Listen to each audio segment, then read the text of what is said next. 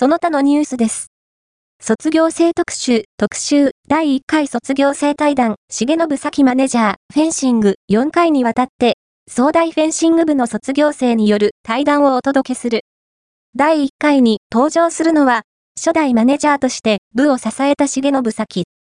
入部当初は求められるマネージャー像と現実のギャップに苦しむも、部員の様子を見守りながら、徐々に仕事の幅を広げ、監督からも責任感があると太鼓判を押されるまで成長した重信。